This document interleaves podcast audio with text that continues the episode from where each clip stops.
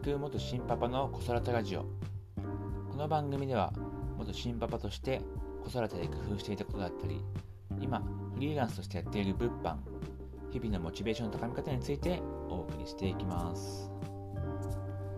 では4回目ですね、えー、今回は子供の眠る時間について、えー、お送りしていきます、えー、やっぱりいろんな知識がないと構寝る時間って子供遅くなりがちですよね。うちもですね、えー、保育園ぐらいの時っていうのは、まあ、早く寝かせた方がいいのかなと思いつつもなかなか眠ってくれないとかでですね、えー、寝るのが10時とかそういう時にも11時とかっていうこともありました。まあまだ小さい子だとその、まあ、生活のリズムが本当にまだ一定になってないっていうこともあるんですけどもまあだんだん生活のリズムができてくるとですね。逆に今度遅い遅く寝ると遅く遅いのが習慣になってしまいますので、まあ、それが当たり前になってしまいますよね。ただやっぱりですね、えーと、結構睡眠っていろんなメリットがあるので特に子供のうちはですね長い時間9時間10時間ぐらいは睡眠時間を確保した方がいいと言われています。じゃあどんなメリットがあるのかっていうと、えー、成績が良くなったりとかですね、まあ、情緒が安定したりとかですね、まあ、それ含めて心身の成長が結構促されるっていうところがありますね。でなぜ成績が良くなるのかっていうと、まあ、睡眠ってあの記憶を定着する効果がありますのでせっかくですね学習したこともですね睡眠時間が短いと、まあ、ちゃんと定着しないので、まあ、やったことを忘れてしまったりとかっていうことがありますね、まあ、あとは情緒の、えー、安定っていう部分でもですねまあ保育園だったりとか学校で、まあ、いろんなことを経験して、まあ、楽しい面もあると思うんですけども、まあ、不安に思う面とか、まあ、嫌な思いとかもすることがあると思うんですよね。でそういったあの気持ちの面でもですね睡眠っていうのはこうリセットしてくれる効果があるので、まあ、それがやっぱ短くなってしまうとちゃんとリセットできずに、まあ、少し不安が残ったまままた、まあ、保育園とか学校に行ったりでまた嫌なことがあったりするとっていうの積み上がってきてしまう、まあ、そうするとですね、えー、精神的にちょっと弱ってきちゃうとかもありますので、まあ、成績が良くなるとかですねそういう気持ちが安定するっていう面でも、え、睡眠時間はしっかり確保した方がいいなと思っています。で、まあ、ただですね、早く寝ないっていう問題点があると思います。まあ、これは結構小さい子供であれば、まだ生活のリズムができてないっていうのがあるとは思うんですけども、ある程度大きくなってくるとですね、もう習慣化してしまいますよね。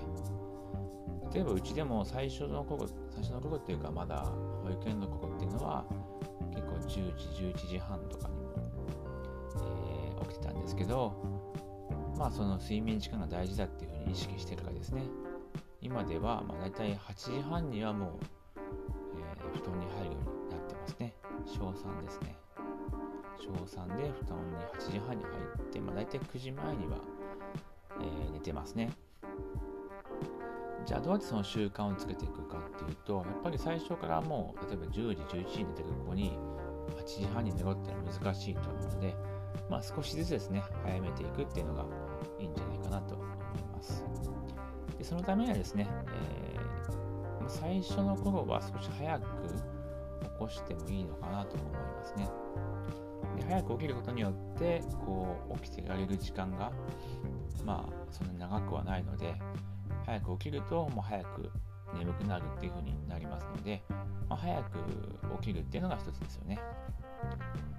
あとは、えー、よく言われてるのが、まあ、あの体の芯を温めてあげると、まあ、大体1時間半とか2時間ぐらいで眠くなると言われてますので、まあ、お風呂にですね、暖かいお風呂に、えー、寝る前に少し早めに、入ってあげるというのが結構効果的ですね。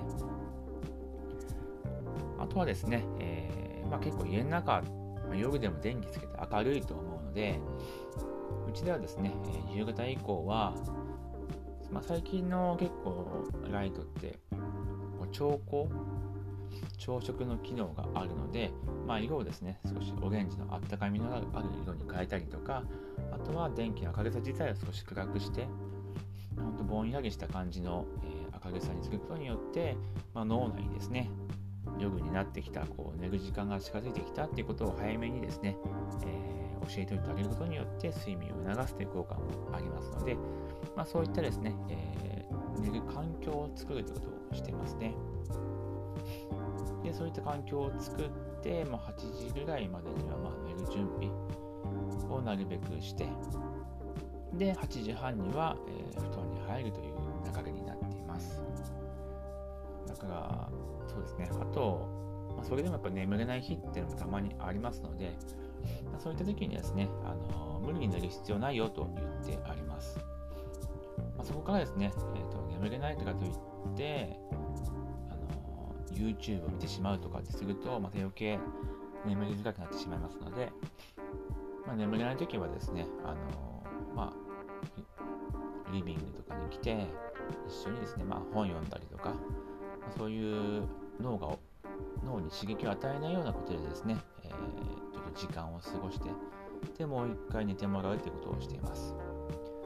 で、そういうふうにやっていくと、大体まあ、遅くても9時半ぐらいまでには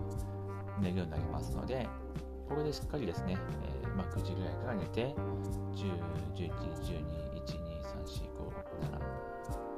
大体9時間、10時間ぐらいのですね、睡眠が